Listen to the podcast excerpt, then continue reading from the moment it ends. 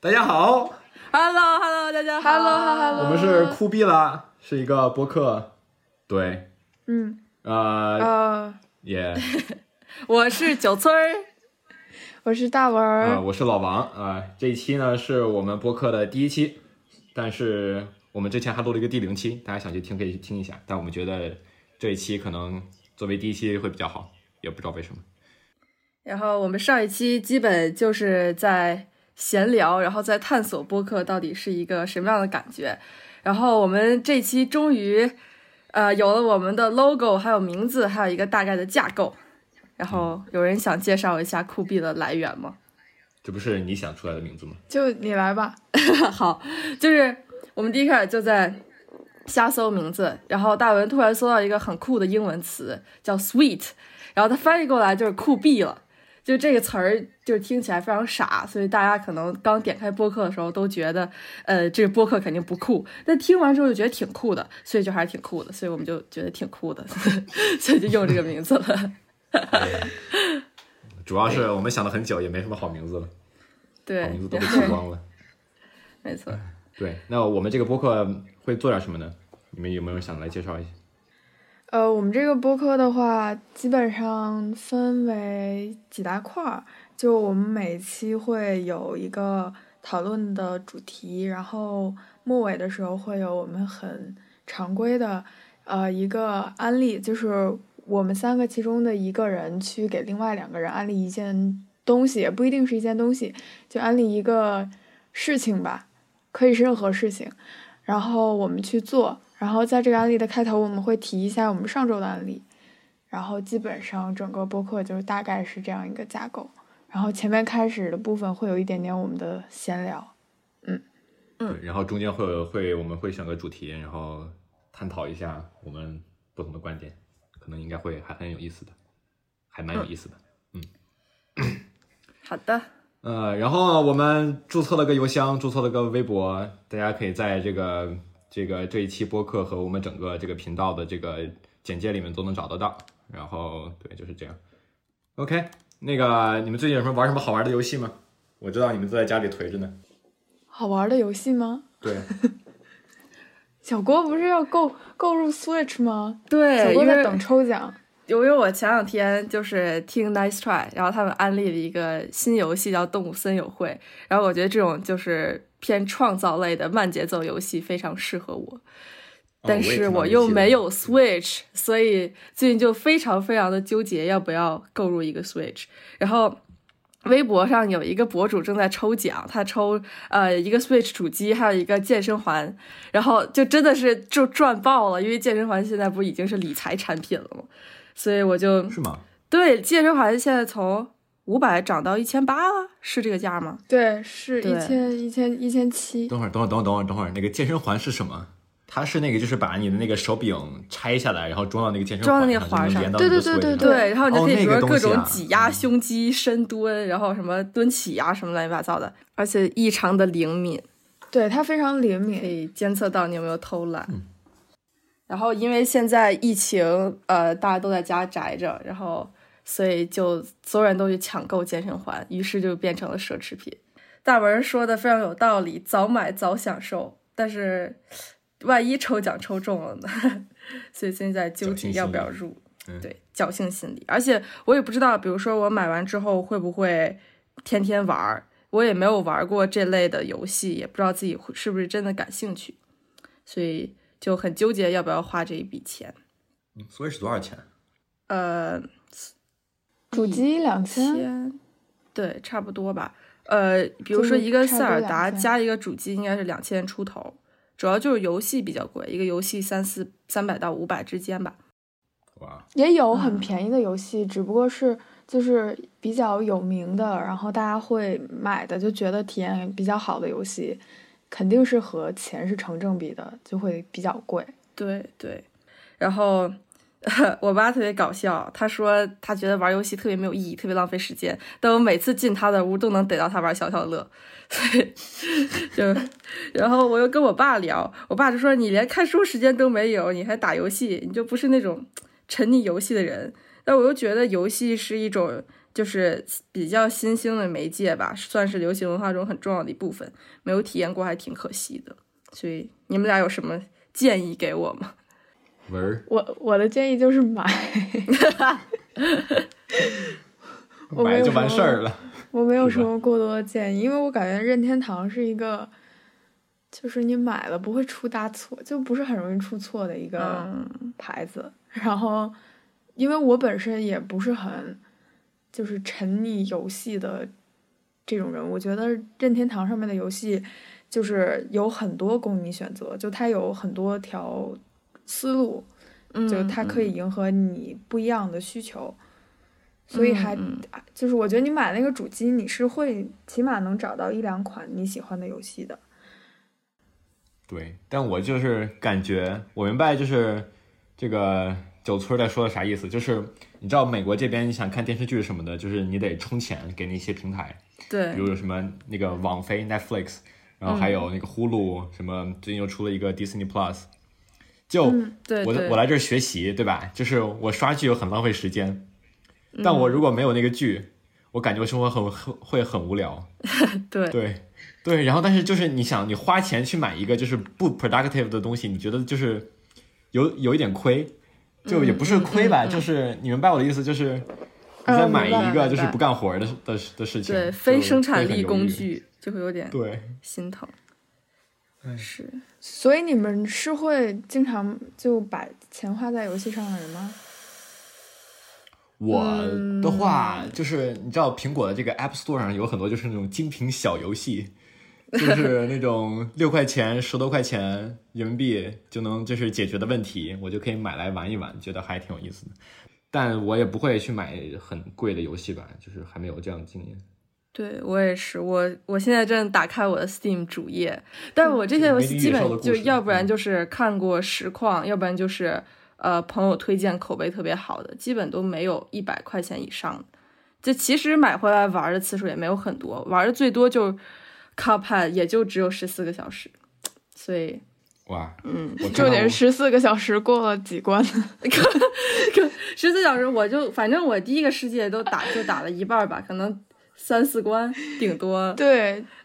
我觉得 Cuphead 真的是一个非常要求技术的一个游戏。对没错那是什么游戏啊？哪个游戏？茶杯头，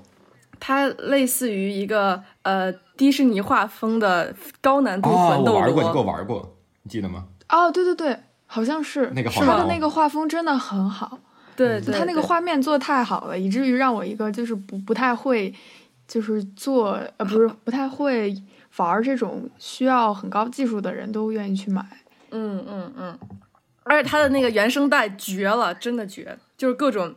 各种各样的爵士，整然后他们是真的用那种非常专业的乐团过来录的，非常的非常优，质。就是做游戏很有心，非常好。对，没错没错，就是打不过，你这才十四个小时，我看我的我的 Steam 里面。这个有这么几个游戏，Kerbal Space 嗯。Program、就是是一个是一个自己搭火箭这个这个去外太空的这么一个一款游戏，这个嗯非常就是需要就是你知道物理什么的，我在高中还用这个开了个课，你们也都知道。啊，对对对，对是我坎巴拉我听众朋友们可能不可能可能不知道，但就是我就是用这个课把它呃打包成包装成一个一款模拟器，然后呢去讲这个嗯呃这个航空航天的这种知识入门，但实际上是就是教大家怎么打这款游戏。反正可以。I had some fun，就是我玩的挺开心的对，你还靠这个课上了道尔顿的宣传册，啊。别别提了，对哎呀那个照片照的成功人士，成功人士。不行。然后还有这个吃鸡电脑版，就是大家知道我用的我我就是一个 MacBook 的忠实用户，我没有 Windows 在我的这个电脑上，所以我买了这款游戏后，我意识到我要装 Windows，我就把 Windows 装了上去啊，然后我打开 Windows，对。啊，你是双你双系统啊？不不不，听我讲完，听我讲完。我打开了 Windows，装完了这个吃鸡这个 PUBG PUBG 这款游戏，我进去发现一电脑带不动，二挂太多，三就是游戏体验极差，还不如到我 iPad 上去打这个手游版的吃鸡。于是呢，我就把 Windows 直接给卸了。啊，那会伤吗电脑吗？折腾。哇，你竟然是曾经装过 Windows 的人，叛徒！我装过两次 Windows，我每次都卸了。哎呀，干什么？那你们有没有觉得，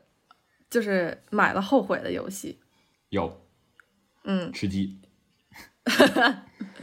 哇，真的后悔。玩儿呢？我感觉是因为我没没怎么买过什么游戏，所以我嗯没有特别买的后悔游戏。而且我的游戏也大部分就跟你一样，就是一般都是，要不然是口碑非常的好，要不然就是朋友推荐，嗯，就其实不太容易出错。对对对，嗯对，我就我就感觉其实呃，就是说到这个买游戏这个事儿，我觉得就是越到最近，大家越来越多的人开始就是花钱呃买软件了。嗯嗯嗯，没错，，对我我记得我小时候的那个玩的各种游戏都是盗版的游戏，对。那现在开始越来越多人就开始正版的去到这个平台上去下一些，就是花钱买一些游戏。没错，对，然后就我我感觉我就是一个非常典型的例子，就我原来是非常不愿意为就是这个 科技或者是摸不着的东西，我不太愿意为摸不着的东西付费。就比如说你买个 Apple Care，从嗯很多角度上来想，可能它都是一个非常值得的选择。没但我觉得那个东西就 啊，是吗？我我我我就是个 living proof，我就是活着的证据。我跟大家讲，我现在盯的的这台电脑，它除了主板全是新的。我就是因为在三年前买了 Apple Care，然后就是屏幕坏了，把屏幕都换了，然后电池坏了，把整个就是电脑出的主板都换了。我很开心，我哇，很满意，太好了，谢谢苹果。太好了。我觉得我特别需要这个服务，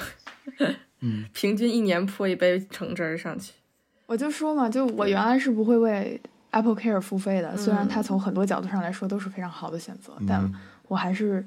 觉得那个东西就你摸不着，就我不会为它付费。但是我在九村的影响下，我现在开始为很多科技的东西、科技上面的东西付费，比如说我会买付费的软件，然后很多。就比如说，当时 Notion 我们那个，它有段时间 EDU 不是 Personal Plan，我还自己去买了那个 Personal Plan。，我也是。然后，对，然后我就在一直尝试着去为这些东西付费，后来发现，就是它可能是一个人们需要做的一个顺应时代的一个改变，感觉是这样。虽然我还是很愿意为了可以摸得着的东西花钱，但是这些东西确实也是你花了这笔钱，它能很好的提高你的生活质量。对，没错。嗯作为一个正在学计算机的这个软件开发的这么一个学生，嗯，我谢谢大家。就我的饭碗都是大家付付费拿来的，对，真的是。嗯我感觉我付费的一个大坎儿，就是我有一天换电脑的时候，终于和我爸下定决心，就是正版买了 Final Cut。是 Final Cut 是一个耶，Final Cut 是一个苹果剪辑软件，非常的专业，非常强大。但是它要多少钱？一千一千六？呃，两百九十九美美金，不是那个、啊不是这个教育优惠的话，是大哦概两两两千多块钱。对，反正就是巨贵，就是你我之前无法无法想象一个软件可以贵到这种程度。我觉得就两百块钱已经是能接受顶峰了。但是就是自用了盗版 Final Cut 三四年，就真的非常的不好意思，而且他们真的做的非常好，非常努力，所以就转念一想，两千块钱它可能是多打一个月的车，然后比如说买一个香水儿，或者是买一个稍微贵点儿的衣服，其实就顶上这一个 Final Cut，但它能给我带来的东西比这些东西都多很多，所以可能从那个节点以后，我会特别愿意为生产力工具付费，包括后面的呃 Good Notes 呀，然后就是是一个 iPad 上的手写笔记软件，大概七八十块钱。像现在买这种东西都是就是毫不眨眼，只要它我看过足够的评测，觉得它非常 OK，就会直接买。所以说到买东西，大家觉得什么东西就是你会为它付钱，什么东西就是你会就是会犹豫，然后会去想到底值不值得。嗯，我觉得我现在特别警惕的一件事情就是，我原来很多购买失败的经历都是三分钟热度造成的。嗯就比如说你要去健身，然后你健身之前，就你就会买很多为健身而准备的事情。对比如说你说我要买衣服，我要买新的运动鞋，我要买什么头巾，啊嗯对反正就是你能能想到的装备都会买。就是现在可能是这些东西，小的时候就是刻橡皮章，买一堆橡皮没错，买各种各样的刀不。刻。哎呀，我我的，我记得我就是买那些橡皮，就是你做好的各种形状的橡皮。当时我有一盒，就我觉得就是我从我小时候就是个购物购物狂，我就是我每个星期有个那么十块钱，我都拿去买橡皮，我觉得不行。你这什么奇怪癖好？异形橡皮？啊，但是我的，但是我癖好跟跟那个老王很像，我是特别特别喜欢买文具。嗯，就是众所周知，就是日本是一个非常会出那种没有用的文具的一个国家。然后我经常为了这些没有用的文具而付费，他们就是长得太好看了，然后我就一定要买，但是它又很贵。就比如说有一些就是跟涂改带一样的那种装饰的小贴画，就那种 就是其实是做手账才会用，但是我又不经常做手账，但我觉得它很漂亮。然后我就买，它又很就它比普通的涂改带要贵很多。它是那种透明的，然后上面可能印着花纹，然后你就它就是一个涂改带的样子，你就呃在纸上像涂改带用涂改带一样用，它就会出现那个花纹儿。然后还有各种什么双面胶，高级的双面胶，然后反正各种各样。日本也也出很多那种可拆卸的很漂亮的橡皮。嗯哼，没错。还有天哪！就是这个国家真的是非常。对他们还有文具大赏嘛？就他们会评说，就是，呃，你今年哪些文具做的特别特别好，然后那个榜还挺有意思的，可以去看一下。就是他们会评测文具，嗯，可以。那你觉得这些东西，你现在为什么不会就是给他们付钱了呢？一个是因为最就我现在在的环境里面很少用到纸笔了，已经。虽然我我是一个非常热爱使用。呃，本子和笔，然后写字的一个人，但是确实也是很少用到，然后就慢慢就不用了。然后也是，就是高三上太忙了，根本没时间去逛这种店。也许我再重新踏入的时候，我还是会买，就感觉这是管不住的一个一个事情。嗯，但是我现在就非常警惕啊。说回刚才那件事情，就是我会非常警惕，我三分钟热度，然后要去买很多的准备工作这样的花钱，我就会很谨慎。我的谨慎的办法可能就是把它们放在购物车里一直放着，放一段时间，可能我就不想买了。对对对，没错。嗯，或者他们过期了，反正结果是一样。是，我感觉我之前有一个特别不好的呃购物习惯，就喜欢买很多看起来很好看，然后很便宜、质量很差的东西。就是淘宝狂魔，对对，然后在这一点上，大文经常斥责我，然后后来慢慢养成了买衣服要，比如说大概上两百的这样的习惯。之前真的就是五十多的衣服，只要它看起来好看，我都买，但可能就穿两天就整个脱线掉。所以，然后还有一种习惯是，就也算是贪小便宜吧。有段时间，GQ 写了一篇。李佳琦的文章，然后我就非常好奇，就点开他的直播间，然后我就上瘾了，因为那是一种就是狂欢的感觉，就他大喊一声，比如说什么。哎，叫什么来着？哦，所有女生冲啊，买啊！什么还有三分钟窗口就要关闭啦，这是年度最大折扣，你就感觉自己在开 party 一样，然后就进去，真的，我就买了一大堆，原价一百多，现在呃二十多的口红，但回来我根本根本不会涂，就我根本不涂口红，所以就各种唇膏什么乱七八糟的，我现在正在翻我淘宝，反正就是里面一半东西可能都没有用到过，唉。嗯，我感觉现在这个时代，就是尤其是那种直播，它就是在你其实不是在为产品付费，你是在为你当下的那个情绪付费。嗯，没错，就是你就太激动了，我就一定要买。嗯，对。或者你看大家这么多人都买，我也买。不买对不起哥哥这么努力 冲啊，就这种感觉。哎。主要现在真的物价变贵，尤其是在我天，别说美国了，中国都是我感觉。嗯，别你你你别说了，你们贵，我们更贵，就是我们这边是你们是真的贵，我去美国都流眼泪。做好准备，你们马你们九月份也要过来了。太贵了，而且就是一个就是呃怎么说一个后遗症，就是我去完美国之后，我觉得中国一切东西都非常便宜，对，我就开始。我就开始没有那个度了，就是我觉得啊，这个算一下汇率，好便宜啊，买冲啊，没错，就这种。我的天，我跟大家讲，就是我我一般就是在美国这边过圣诞节的时候，我会回就中国去就待那个就是，我就会在寒假就是回中国待个三个礼拜，然后呢就是就浪，你们也都知道吧，就也没什么事儿干，我们也没有作业。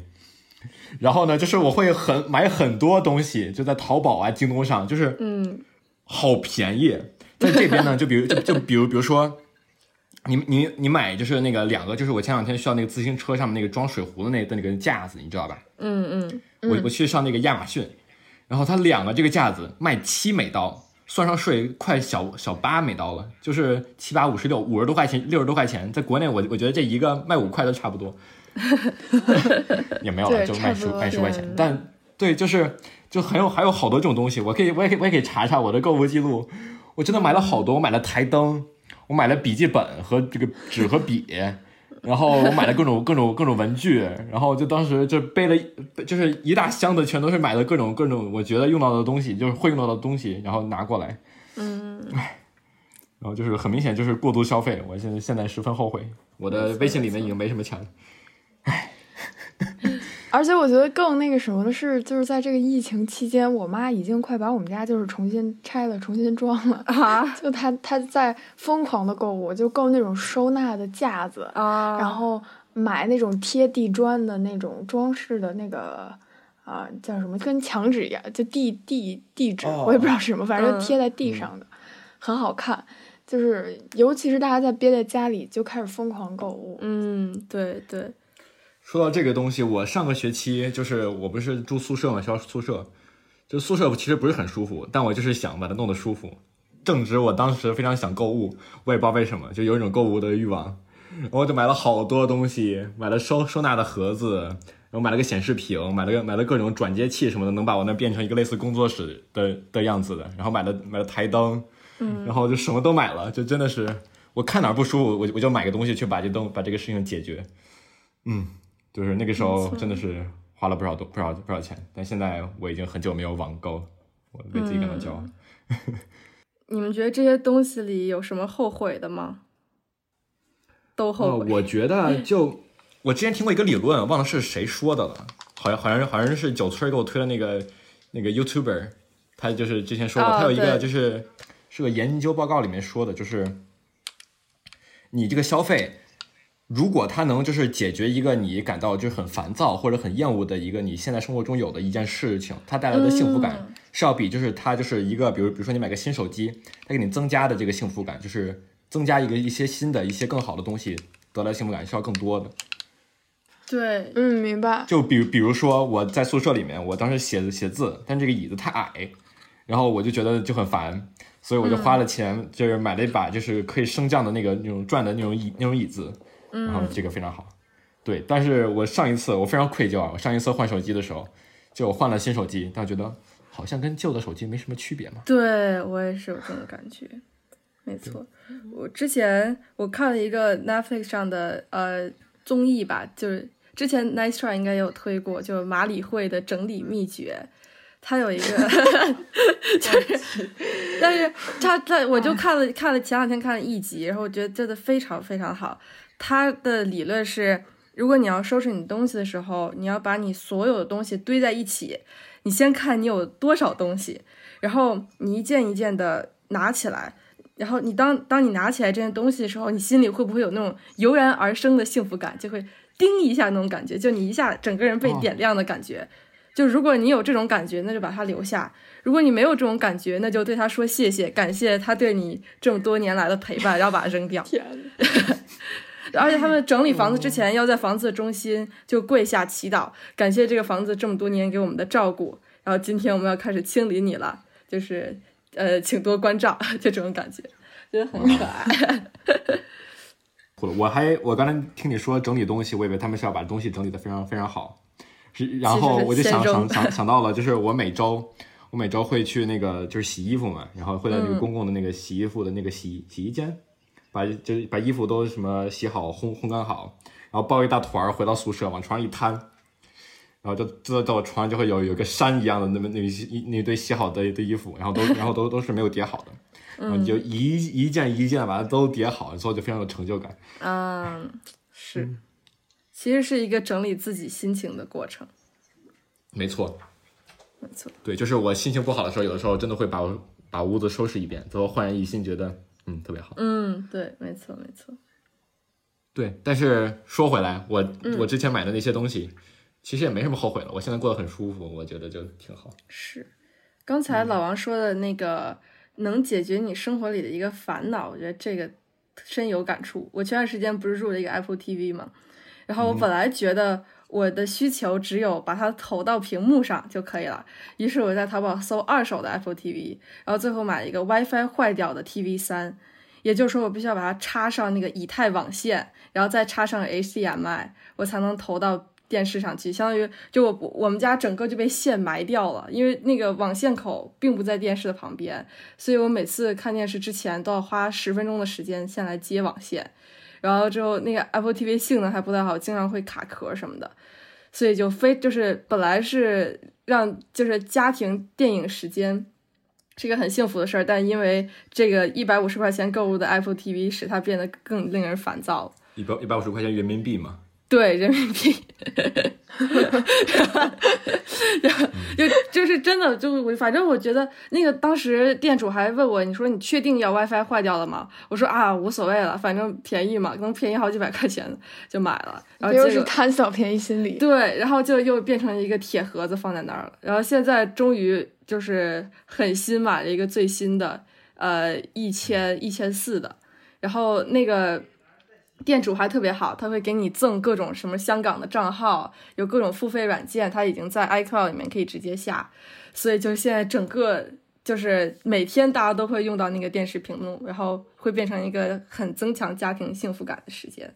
所以就觉得老王说的非常对，应该买这种解决问题的东西。对，说到这里，我觉得，哎呀，我这个唯一的幸福感，就是幸福感增加的这个最多的一个一个东西，就是我在之前收拾屋子的时候，呃，是我的显示屏。就我我是我是是是这样的，我在学校找了一找了一份工作，嗯，是就是在一个就是给我们学校这个数据科学中心这个剪视频，然后当时这个我们我们这个 data science 数据数数据科学的这个这个 department 这个这个这个系还比较新，然后还在扩张，有很多这个钱，然后给我买了一个这个 iMac 二十七英寸大小的那个屏幕，哦。五 K 显示屏，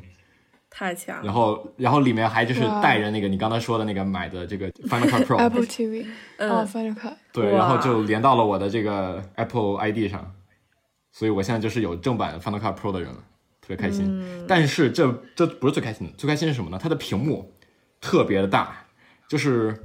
我是一个就是学计算机的学生，我会写码，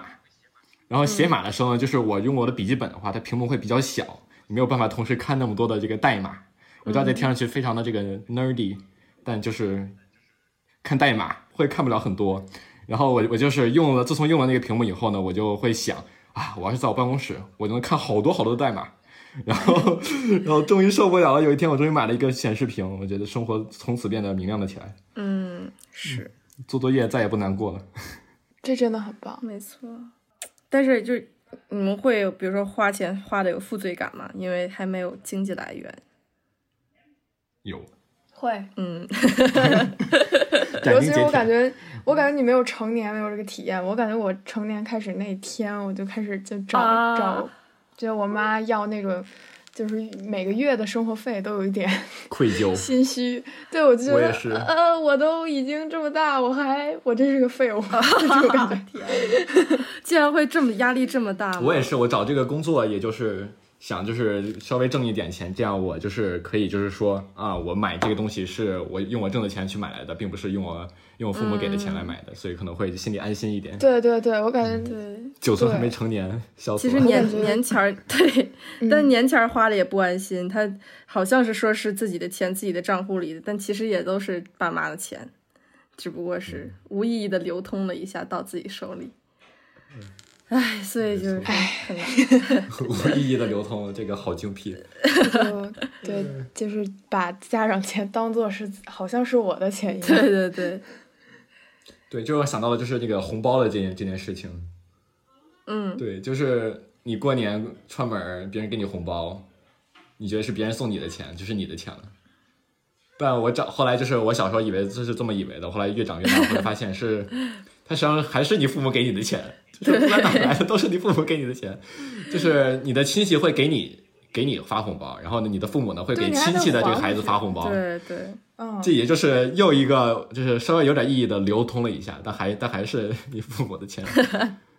没错没错，尤其是别人家一堆孩子，你家一个孩子更惨，每年都亏钱。对，就比如说我们家就挣钱那种，因为我们家是两个孩子。太烦了，每次串门就讨厌你们这种孩子多的。不好意思，被嫌弃了，被嫌弃了。我今天在一个学校的活动里头，就说到这个孩子多这事儿，嗯，真的就是有人有人突然就是问了一下，就是你们谁有就是谁有就是亲兄弟姐妹，就是 siblings 这个词，嗯你们谁有嗯 siblings？然后就就全场就除了我以外都举了手，啊，天哪！对，真哇，就是国外独生子女很少很少吗？嗯，就你知道，就是传统吧，大家可能也也也就觉得，呃，我我能养好一个，我还我还可以再能制制造更多更好的的的的人类，所以我就 再再多不要几个小孩制，造更好的人了，这个感觉这期的题目有了。不要不要不要，这明明是一期聊军权观的，变成了造人，真是这个太奇怪了。呃太奇怪了就是了。你明白我的意思吧？这就是不明白，感觉因为是他们社会福利比较好吧？也没有，我觉得这不是特朗普上来以后呢，把那个奥巴马这个努力了这么八年想弄的这个医医医保就给废除了。嗯，所以就我觉得这医保不太行，然后美国其实福利不是很高，因为我我觉得这跟可能是有一点意识形态的问题，就是呃，美国这边可能会更崇尚就是个人主义，这个 individualism，就是觉得你好不好全要靠你自己去奋斗，然后呢，就是这个国国家这个社会就是并不能给你什么，就是你你就是自求多福去，嗯，可能更更是这种，他会更就是偏向于个人的这个努力，所以别人其实也不怎么不怎么管你，你爱咋哦爱咋地就就咋地，所以福利也没有那么高。嗯，但我我之前暑假去找我妈的同事，他们在湾区一套非常非常小的公寓，可能一个月就要两万、三万人民币的租金，就非常的夸张，可能就只有五六十平米，所以就不知道为什么他们生活成本那么高，还能那么养得起孩子。就但如果你想想，你如果你你不在湾区，湾区相当于是就是，并并不在硅谷那一块儿嘛，就是没有那么多公司，地也没有那么贵。像就比如说在我们这种南加利福尼亚州这这这种这种这种地方，就是这一个房子随随便便两两两三层十个屋子，我觉得问题也不是很大。哦，真的，对，就对，嗯。嗯就每个人会有一个会有个屋子，如果你你去你可以去买屋子，有的人可能也会就是买那种比较大的，如果你有很多个孩子的话，嗯，就感觉实际上也没有那么的那么那么怎么说，经济上那么紧张吧。嗯，明白。呃，我的一个干妈，她是在夏威夷有房子，然后她那个房子就就完全就是买了块地皮，然后自己建的，哦就，感觉也没有那么贵。就我我觉得还是取决于一个是你在地理什么位置。对，对，你在什么地理位置，然后，但我觉得他们他们有 siblings，就是感觉还是一个文化里的东西。我感觉咱们国家其实，在文化里也有这个东西，但是计划生育这件事情是强行把这个文化里的东西就给斩断了，嗯，以一种有些暴力的手段，但是可能也是当时必须要采取的手段。嗯，但他确实就是把这个文化暴很很暴力斩断，导致现在独生子女确实有些有一些家长，比如说我们家邻居家里就一个孩子，就真的是有到了有一点让人不舒服的那种溺爱的程度，嗯。就感觉就是一个孩子所有指望都在都在这个孩子一个人身上了，但是原来那么多孩子，就是就感觉他们呃在老一辈的就经常有孩子就可能。呃，因为养不活，有还有就当时的一些时代的发生的一些动荡，就有有些孩子死掉了，都就没有什么，也不是说没有什么关系，但是就是就没有这么大的这个对没有这么大的这个对没有这么大的冲击，嗯明白。关于这件事儿，其实我我觉得西方的这种媒体啊，各种各种各种舆论，其其实经常去怼怼中国，说你们怎么这样啊，这这不这不行啊。但我但你们要想想，就是我就我觉得现在世界人口这么多，这个迟迟早计划生育就就跟就跟这个气候气候变化、全球变暖一样，就是这是迟早的事儿，这你得想个办法去解决这个这个问题。这个并不是就是你现在喊喊口号就能就能解决的。嗯，中国现在经济压力大到就是不用计划生育，大家一胎都不想生，丁克非常多吧？哎，不是，我记得之前好像在哪看到过，就是很多就发达国家，就是到后来就是社会福利好了，然后是就怎么怎么样，我也忘了是什么情况，鼓但就是开始这励生孩子。个生育率，对生育率就开始下降，大家都不愿意生孩子。对 对对，哎，我们那我觉得是怎么从生，呃，我这还有一个问题，我觉得这个可能比较比较问大文儿，就比如说，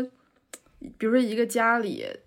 如果比如说嗯一个家里能供得起一胎，比如说最好的教育条件，比如说给他去嗯上，比如最的最力争，比如海淀区最好的各中小学，然后再送到国外上大学。但是比如说嗯老二可能就、呃，比如说在社区旁边上一个小学就无所谓了，就相当于老二是一种陪着爸妈养老的那样的一个一个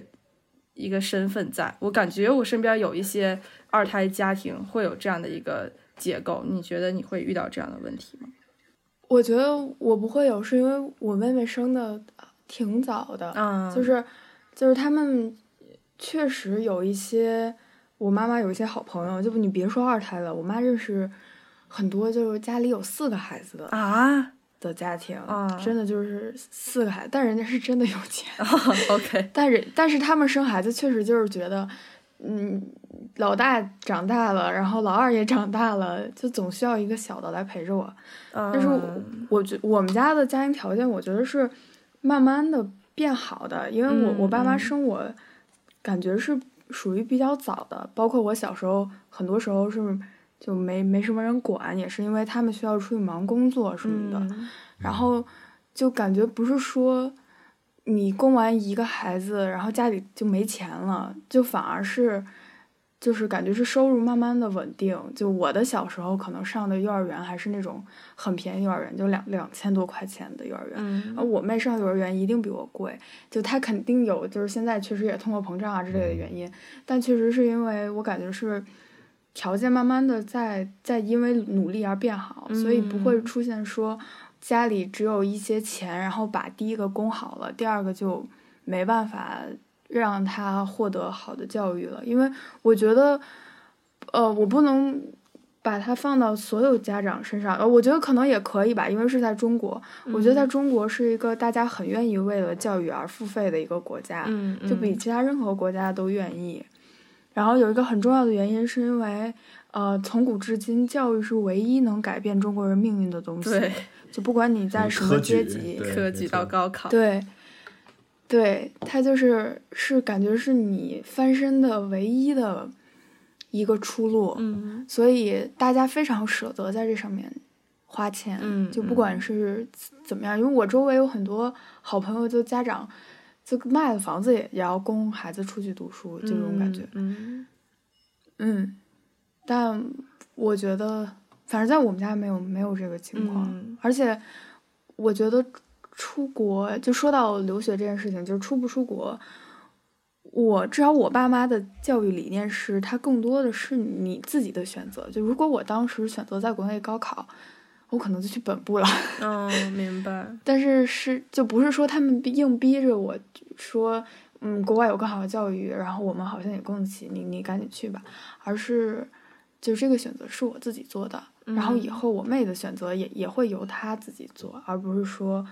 我要给你你姐同等的好的教育或者怎么样。啊，明白，因为所谓好的教育可能是更适合你自己的，我不确定，嗯，感觉是这个样子。嗯，是的，那还是很好的。我都忘了我当时为什么决定要出国了，是怎么决定了我也忘了，反正就是莫名其妙的就决定了。嗯，我感觉我是从小就铺好，就是感觉爸妈从很小的时候就决定了这种路吧。就比如说，可能小学的时候要塞去那种外国语学校，然后就是初中了，啊。一直就说啊，好，你到时候你看你挑哪国际部吧，还是本部出国，就就他们嗯，确实我也觉得高考不太适合我，但是就是感觉好像从小也就一直觉得啊、我以后是要出国的这种感觉，因为我当时就说，如果小升初就是我当时小升初是抽签嘛，就是呃推优，推优就是 我们俩都是抽 签。对，我当我的我的一路教教育之路都是就是误打误撞。当时就是，反正你要评了个什么市三好，你就可以进入一个池子，然后摇摇摇摇摇，你要是摇上了，你就上你的第一志愿；你要是摇没摇上，就第二志愿，要不然就留在本校。是吧？对对对对对对对对。哎，我记我还我还记得，当当时我有几个就同学特别特别学霸的，就去了推优，我当时觉得，哎呀，他们怎么这么厉害？他们都摇上了没有，但我觉得推优毫不学霸。对，推优其实我觉得对资质都一般般，没有很强那种。对他只是，就我感觉是你平时学校课都合格，然后你有一个试三好，其实好像就是最高分了。我记得最高分好像是九十六分吧？对，差不多。没有一百分的，就是脑子最好使的都去龙班、虎班、蹲坑班去了。哦，对，我我去蹲的蹲的坑班，本来就想进 北北大附中初中部，就就你们那些那那个初中部，结果我蹲坑班蹲到了北大资源，但但 资源也挺好的，就你知道，我我就去蹲了坑班。没有没有推优，嗯，要是我要是我要我要是走那条道，我可能推不了优，然后就抽签去了八一学校，啊，西大大母校。八一其实也对，或或者或者那是好的选项，还有一话就是边上边一些更小一点的学校，就对对，就我当时不是很稳，对对，我是要是没抽上，我就留在那个北外附校，然后学个德语，然后去德国了。去德国也只是因为 我爸很喜欢德国，所以感觉 就是反正就是潜意识里就是这样一条路吧。老王，老王是已经忘了怎么决定的吗？我呃，我想想，我记得有一天我就是我妈跟我坐下来开始说，说了什么内容我忘了，最后决定我们出国，然后就开始申请这个各种国际部。对，就我感觉，反正。从小到大，就是从小学到初中，一直以来就是在这个体制，这个这么考试一直考上来嘛。觉得就是我也不是很就是很喜欢这种这种套路。就我其实觉得我学习还算可以，就我数学呃英语什么的都挺好，这就是就是语文不太行。然后就但是语文就是最大的一科嘛，对吧？就。就搞得我就是仿佛就是有一点小小的自卑，就觉得我其实也没那么好，我中等稍微偏上，但也不但不是学霸的类型。对，所以，但我后来到了高中这个国际部以后，就觉得哇，哎，可以，语语文没有那么重要了。虽然我也在努力，但是我不会就是影响到我就是对自己的看法。反正，嗯，这个是比较好的。所以具体是怎么决定我忘了，但是我回想这个决定，我其实也不是很后悔了。是是。反正挺好的，现在来了这边以后，我觉得自己很学霸，因为因为平时上的课都是什么数学、什么计算机写码的，都是很都是很很就是逻辑这样的课。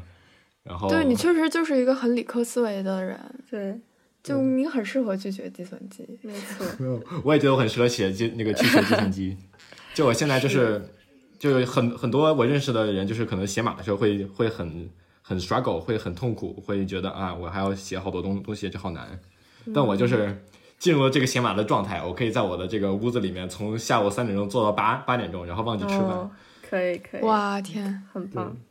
我觉得我是跟老王一样，就是我是做了我们学校，就是我跟大家介绍一下，我们学校有一门课叫做 IRP，就是它的全称叫 Independent Research Project，它是一个。你写一一个一年的一个论文的一个课，然后这个论文的题目你是可以自己选择的。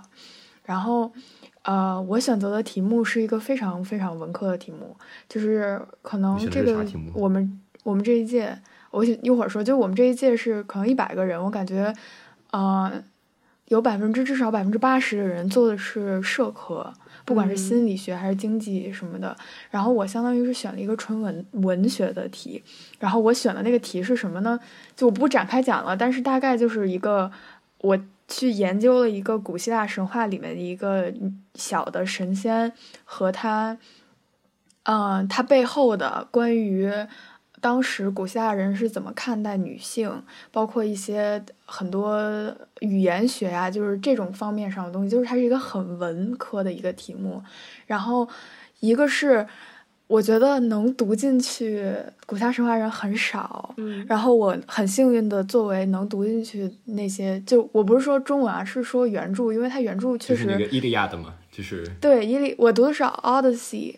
啊嗯，然后嗯，就是能读进去的人很少，啊，那个好难读的，我记得当时他们让我读，我都快读哭了，那一页一页读的，那真的是痛苦。真的是，嗯我是一个非常幸运的能从中找到乐趣的人，就我嗯觉得读那个很很快乐，就跟我完全不能理解写码，就我要是你让我做一个小时写码，我都不不可能。但是老王是一个可以享受其中乐趣的人，我觉得我反而是通过那件事情更确定我以后要我可以接受文科，嗯我可以接受一周读一千多页，然后我去写写 paper 或者是什么样，因为我发现我哪怕是到最后马上要交论文的时候，我在我还在很快乐的读那个书，就我都快交不上那个作业了，我还在那儿翻摊开书，然后我我跟旁边的那个就是。旁边人说：“哎，你看这个话写的怎么这么好？”就是这样，啊，我觉得，哦，那我应该以后确实是要学这个、嗯，这个这方面东西的人。真好。我记得我的 IRP 做的是什么来着？我想想啊，我写了一个魔方模拟器，也是写码。啊，对，你是十佳呢 对，IRP 十佳，我我们优秀学生我讲一下，就是哎呀，我也不是优优秀学生，就你知道，就是当你就是就是你你把它吹得很厉害，它就它就很它就很厉害。什么？我是这样的，这个听众朋友们，我给大家解释一下我当时干了什么，就是呃，我用 Java 和一个非常简单的，就就是是一个就是一一个库，就是别人写好的码，我直接用他们的码的这么一个这么一个框架，然后我再去加上自己的一些逻辑，我写了一个魔方模拟器，就是我当时就是上瘾玩魔方，就是还去比赛的这种，就是现在我也不怎么去了，但就是当时就特别玩魔方特别上头，然后做这东西正好我也想学写码，然后我就去做了一个魔方模拟器，然后最后就说啊什么原创的算法，什么这个表达这个那个，就是说说的很玄乎，嗯、就是稍微夸张一点点一点点，但就是大家觉得很厉害。我也我也其实很享受就是做这这些东西的这个过程，就是因为就是你就是做的过程中你就有能有实时的反馈，就比如说好，我现在就要想实现这么一个功能，然后我就把我我就我就一头扎进去，然后开始写码，我试试发现这个可以，然后试试发现这个不行，然后再去改，然后再去改，然后再仔细想，然后最后当当当当你这个功能实现的时候，你就会特别特别有成就感，就跟你游戏通关了一样，它就是它就是它就是一关一关的，你就继续这么打打下去。反正写码对于我来说就是一个打游戏的过程。可以可以可以，我突然很害怕，咱们刚才聊的那些升学的事情，会显得我们很像，就是我们要出国。就我们确实，我们三个人都是出国方向的学生，然后我们在的也是国际部，所以我们才互相认识。我突然很怕那段那段聊天会很像，就是我们已经属于有很好的特权很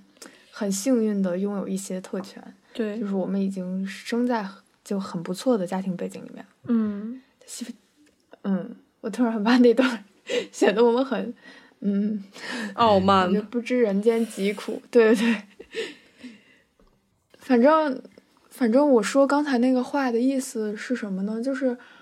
我觉得我们是有 self awareness，就是有有翻译过来有自知之明，就是能意识到自己是有拥有特权的人的。嗯，我觉得这个还挺重要。嗯不是要高高在上的、很傲慢的说一些什么样的东西。我有一个问我感觉题，嗯，就是请讲。我们应该为这样的 privilege 而，就是这样的特权而感到负罪吗？我觉得负罪没必要，但是你要有意识，就你不能嗯觉得所有事情是理所应当的。比如说，你爸妈可以给你提供的教育资源，嗯，没错，但我觉得负罪，负罪也不至于吧。我觉得没有必要负罪，正好正好真的特别巧，我今天之前在参加一个学学校提供的一个 workshop，就是类类类似一个一个项目，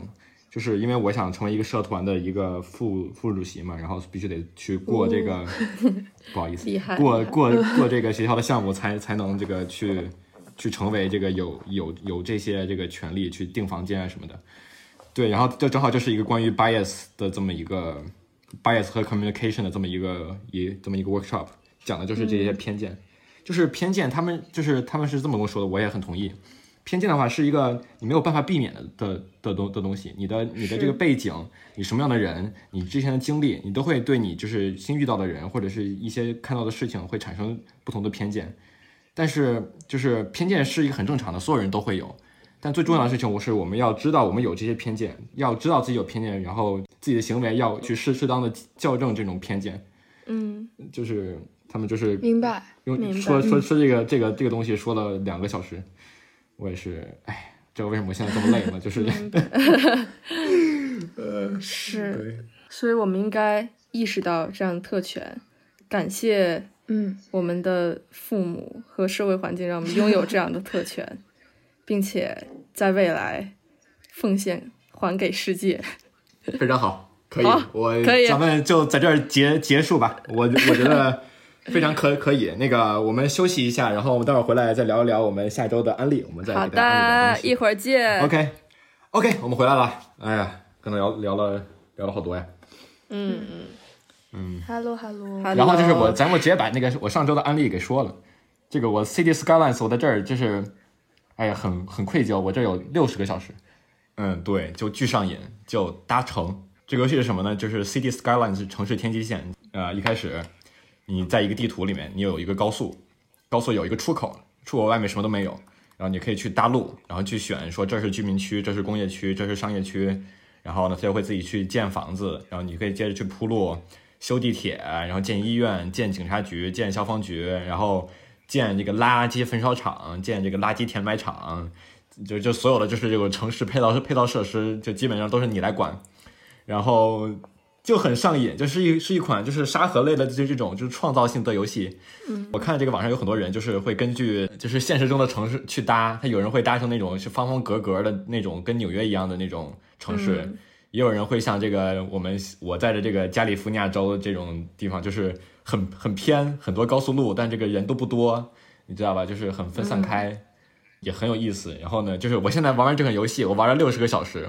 我现在我前两天准备去纽约，就在那个规划纽约的行程。我打开纽约地图，我看到纽约这个地图，我觉得不行，我觉得这交交通肯定不行，这 这高速路直接接到小巷子里，这不行，就有这种后遗症。反正病出来哎呀，对，但是就是玩的很开心，很上瘾。不知道这个小白是什么样的体验？大本，我的我的体验就是，我我能感觉出来这是一款非常精致的游戏，但是我感觉一开始这个游戏对我来说有点劝退，因为呃，比如说我拿塞尔达举例子，就是就是它是一个你可以靠本能玩游戏的游戏，就怎么讲呢？就是刚开始你你在那个游戏里，就是你相当于是裸着的，然后外面有怪兽啊什么的，你就知道你你需要作为一个人类，你需要去吃东西，然后你需要去呃捡武器，你需要去呃比如砍木头，然后要去杀那些野兽。就这是这是有一些本能的东西，但是我面对一个城市，我就是我不知道该从哪儿开始。就它的第一步其实是建路，就我第一步连那个高速公路要想富先修路。对我连高速公路都没连上，我都没有意识到需要连高速公路。然后它里面会有很多什么，就是排水站，然后抽水站，然后水管，这都是你你需要你自己去连的。但是我没有这个概念说。这个水管该怎么连是最好的，或者是我不知道它应该流流经哪些地方，所以我感觉它就是，我觉我能相信它后期应该非常上瘾，但是前面对我这种人来说，可能有一些是有劝退期的，就刚开始有一点点劝退，就是因为，呃，你在不知道你在对一个，因为你对一个城市是没有概念的，比如说你不知道。我们现在住的楼房旁边到底有多少的发电站才能供给我们这个楼房？你也不知道那个水管到底应该怎么排，你也不知道商业区和居民楼之间到底是一个什么关系才好。你只有一个非常广大的一个印象，比如说，你知道如果一个地方居民楼又很密集，然后商业区又很密集的话，那肯定是一个比较中心的位置。就对于北京来说，可能海淀黄庄这样的位置，那你可能要多修路。就你会有这种非常。呃，大的概念，但是具体到小的细节上面，对我来说有些就比较难。就我就开始不知道该怎么建这个城，但是我觉得特别好的一点是，那个游戏有一个，就是叫什么来着？我给忘了，好像叫小啾啾还是什么，就一个鸟。哦，Twitter 嘛，就是它有一个哦假的对 Twitter，哦，因为哦是 Twitter，因为我我我那是中文版，所以它翻译小翻译成啾啾我天，它的翻译好差，我哭了。然后好吧，我可以理解这么翻，就它就比较有有意思的点在于，呃，它是一个本地，它它是本地市民会为你在这个城市里面做的一些改变而做实时的反馈。比如说，我刚开始记得那个发电站是风力发电，然后那个 Twitter 它底下就会有市民留言，它是真的名字哦，它是给每一个市民都很真实的起了你知道吗？就是你如果你点那个市民的名字，你能知就是你能知道他在哪，他在哪一栋楼里面，然后 是吗？真的？对他的楼，我它每个楼有不同的的名字，每条路它会自动有不同的名字。天呐，我还没有到那种，就我可能我玩的时间还是太短，但是我觉得那种实时反馈就很好，然后他就会给你，呃，就比如说我建的那个是风力发电，然后他就会反馈说啊，这是一个好的选择呢，就是这是一个清洁能源，嗯怎么怎么样。它还会有那个 hashtag 什么的，就是有互动感，就感觉你是真的在给嗯就因为如果你要是没有这些反馈的话，它就真的变成一个沙盒了，而且非常的无聊，就是你变成了一个自己在建房子的一个游戏。但是有这些人在对你做的东西进行反馈，就很好。对嗯。然后我觉得这款游戏，你刚说它就是挺难的，对我也觉得，我觉得这款游戏的这个精髓，它的这个奥义，它的这个最有意思的地方在于，就是我一开始并不知道怎么去搭这个城，但就是我去搭。然后呢，我搭了以后呢，我就觉得啊、这儿不行，这儿这儿堵了，我想个办法去解去解决这个问题。然后呢，我说，哎呀，这个这个地方这个垃圾填埋场在一个居民区边上，居民开开始这个抱怨了，这个我得想个办法解决这个问题。反正就是它就是一个一个类似学习的过程，就是一 try and error，你你去试，然后去试错的这么一个过程。然后呢，慢慢慢慢的城会变得越越越来越大，然后你会就是越来越知知道这个路该怎么搭，这个城该怎么规划，然后这些东西都该怎么做，你就很有成就感，你知道吗？就是我现在有一个存档，里头有那个十五万的的人口。这个非常的大，然后呢，这个交通也特别好，然后我就特别的有成就感，哇，对好棒，特别开心。特别开心。对，我感觉这游戏的思维很棒，就是相当于主管这个城市人能够直接听到人民的声音，并且及时做出反应，就不是一一个一个层级往下走，就没有比如说呃居民反映说，就像真实社会里吧。居民反映说这儿不行，但是中层干部说啊，嗯还好啦，还好啦，然后给上面禀报说我们这儿一切都好。所以，就这个 我感觉大家这个，比如说公务员训练的时候，应该玩一下这个游戏。对，这个我在 YouTube 上看到他们有个视频，他们找来一个真的就是加利福尼亚的一个就是城市规划师去玩这款游戏，就搭搭出来的东西就跟加利福尼亚一模一样。这个这个乡下应该是这样的，这个高速应该这么走，可以可以，特别有意思。我觉得九村说那个就特别对，就是他取消了中间那些层级之后，他这个信息就不会缩水嗯或者是嗯变形。对，就因为你你的反反馈非常呃直接，就是他说不行，我在这里体验不好，比如说我嗯旁边像刚才老王说的有垃圾焚烧厂，我不喜欢，然后我们就可以非常及时的做出一些反馈。对，但我觉得就我我承认这个游戏就真的是一个非常呃可可以学习的游戏，因为我确实我从我玩的时间很短，我昨天凌晨才想起来有这个案例，然后我疯狂的去下载，然后。然后我确实已经在这个短短的时间里面知道了很多的一些东西，但我觉得它可以更改进的是，我我觉得这个游戏在最开始的时候给，呃，就是玩家的信息太多了，它有一种信息铺天盖地而来的一种感觉，它有一种那种压倒感，因为你对什么东西都不熟悉的话，你得一个一个的去。阅读它每一个装置的说明书，然后你就觉得很多事情同时发生了，就会有一点焦虑。尤其是你刚开始城还搭不好的时候，你会发现，就它会有各种提示，你说这儿缺水了，那儿没电了，就玩的让我有点焦有虑。点焦虑，嗯，啊、就尤其是，但我觉得这应该是到后面会改善的事情。嗯、如果能把信息稍微，嗯、不是这样整个一次性铺开给玩家，而是一点点带着他们进来，可能就不会刚开始就不会那么劝退。但是你确实能感觉到它是一款非常制作精良，而且，嗯，到后期就是你玩好了，一定特别好的游戏。嗯，但我还没有到那个地步，就没有到玩好的那个地步，所以还在成长。嗯，可以可以。对，这也是我下了重金也花了八十多人民币买的一款游戏。对，八十八块钱。你们觉得这八十八块钱花的值吗？我觉得值，我六十个小时呢，我这分下来 一个小时一一块钱多多一点儿，这 在哪儿这都值啊！这嗯，对，所以我是还没到值的那个地步，因为我今天早上刚下，嗯嗯，我感觉有种赶作业的感觉，匆匆忙忙吃下安利，然后，然后，然后给出反馈。嗯，嗯，那我们每周最后，这个我们努力保留不变，我们要给大家安利一个东西，什么都可以，对吧？可以是款游戏，可以是个个软件，可以是一个你买买到给你很多幸福感的东西，可以是什么都可以。像今今天呢，今天今天这个众望所归，我给大家安利一个东西，但 它并不是个东，是个是个是个东是个东西，它是一个解决方案，kind of，、就就就是我看了一个在网上看到了一个视频，嗯、他的视频的名字叫“你的照片是不是有很多？你的照片是不是太多了？”好像是的，嗯，非常，对，他就在讲，就是这个哥们儿是一个美国的一个 like journalist，他是一个做新闻的，他就会到各种世界各地去旅游，然后去做一些关于就是他有一期节目叫 Borders，就是关于边境的故事。嗯他来来过中国，讲过这个香港和和这个中国大陆的这个边境。他他来他去什么印度讲过印度和巴基斯坦的边边境，他讲过很多奇奇怪怪的边境的一些故事。就、嗯对国内肯定是没有的，但这个哥们儿是非常酷的。呃，然后呢，他讲的就是他讲了一个他的一个办法，就是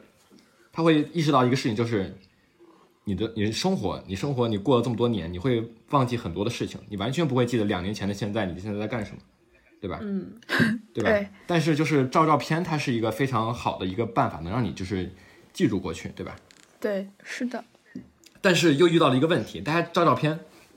但是然后你就看到你的这个相册就是开开始就越来越多的照片就开始就是失去控制。呃，像我的话，就是我原来是 手机里会有各种，比如说屏幕截图，拍的喜欢的就各种照片，然后 PPT，对，然后 PPT，然后各种乱七八糟的东西，然后之后就懒得看。然后呢，等我手机存储不够的时候，我会插上电脑上，然后建一个图库，然后把所有东西都拷过去，然后把手机上都都删掉。然后呢，这就是一个我存档的方法。但就是这些照的照片呢，就是很杂乱，很很很没有章法，然后呢就会就是消失在茫茫人海之中，茫茫茫茫照片海之中的这这些照片，这些记忆呢就会慢慢慢慢的你就丢丢失了，对吧？嗯，所以呢，推荐大家一个办法，一个办法是什么呢？就是去删照片儿。与其你每天去刷很多次微博，刷很多次朋友圈，你有其中那么一次，你去你的照片图库里面，然后呢，你把今天照片看一看，然后选中那些你不想记住的，你觉得没有必要的、没有用的嗯照片都删掉。嗯然后呢，他还建议了一一款，就是就是你需要一个这个相册的这么一款软件，它能够就是让你的电脑和你的手机之间同同步，它就是所有的地方能就是、所有东西都会在同一个位同一个位置。像苹果的话会有这个这个苹果的这个相册就能有这个 iCloud 同步的功能，你能就是在手机上照到照片，你就可以同步到电脑上。然后呢，你就说你也会每每每天呢去拍照片，然后去删照片，你就会拍的很好的照片。然后呢，你会把一些没有用的东西都都删掉。这样的话，你可能就是时间久了以后，你的相册会一会整理的非常好，另外一个二的话就是，比如说你你有你有一天突然想，就是你你每天会去刷你的这个相册吧，你可能会往前刷一刷，你看看你去年的十二月，你去你两年前的十二月，你你两年前的二二月，你四年前的二月二十九号你在干什么？嗯对吧？这些照片呢，它就会相当于是一个记忆的一的一个锚点，然后呢，就是你能让你能想到，就是你当时这个情况你会发生什么。这样的话，你就是你的相册会成为成为一个你的这个记忆的这么一个地图，慢慢慢慢的，你可以把你很多生活很多就是你想保留、想珍藏的一些时间点都会记录下来。这就是他说的。对我就是 credit 一下我的 source，我就引用引用一下这个哥们儿说的话，我觉得他说的挺好的。这个软件我是要每天都登上，然后清一清嘛。就我觉得就是至少就是你得清，周嗯时时时间不一定，但就是嗯，就是肯定得清理一下。反正我就觉得他说的挺好的，然后我就其实试了半年，现在相册里照片非常少。啊，然后呢，我已经好三个月没有整整理东整理东西，这三个月就是照片非常多，各种奇奇怪怪的东西。但那这个软件它它是能比如说帮你辨识长得相似的照片，然后有一些比较快捷的手势让你删掉吗？还是有什么？那这个不是软件，它就是一个就是呃就是你的一个就是整理的你的照片图库的一个逻辑。啊，明白它是一个方、哦方法，它是一个 methodology，、嗯对，它，并不是一个软。件。方法就是每天去打开至少一次，呃，手机，然后去看一下自己的照片图库里面有没有想要删除的东西。对，嗯，然后就是很多时候你也会有，就是比如说你有这同一个剪觉很好，你照了很多张照片，对对啊，对，对对对，但就是你每天回去看的时候，你可以就是选一张非常好的，选一张到两张，然后把其他的都、都删掉。你的记忆是有限的，就是你把一些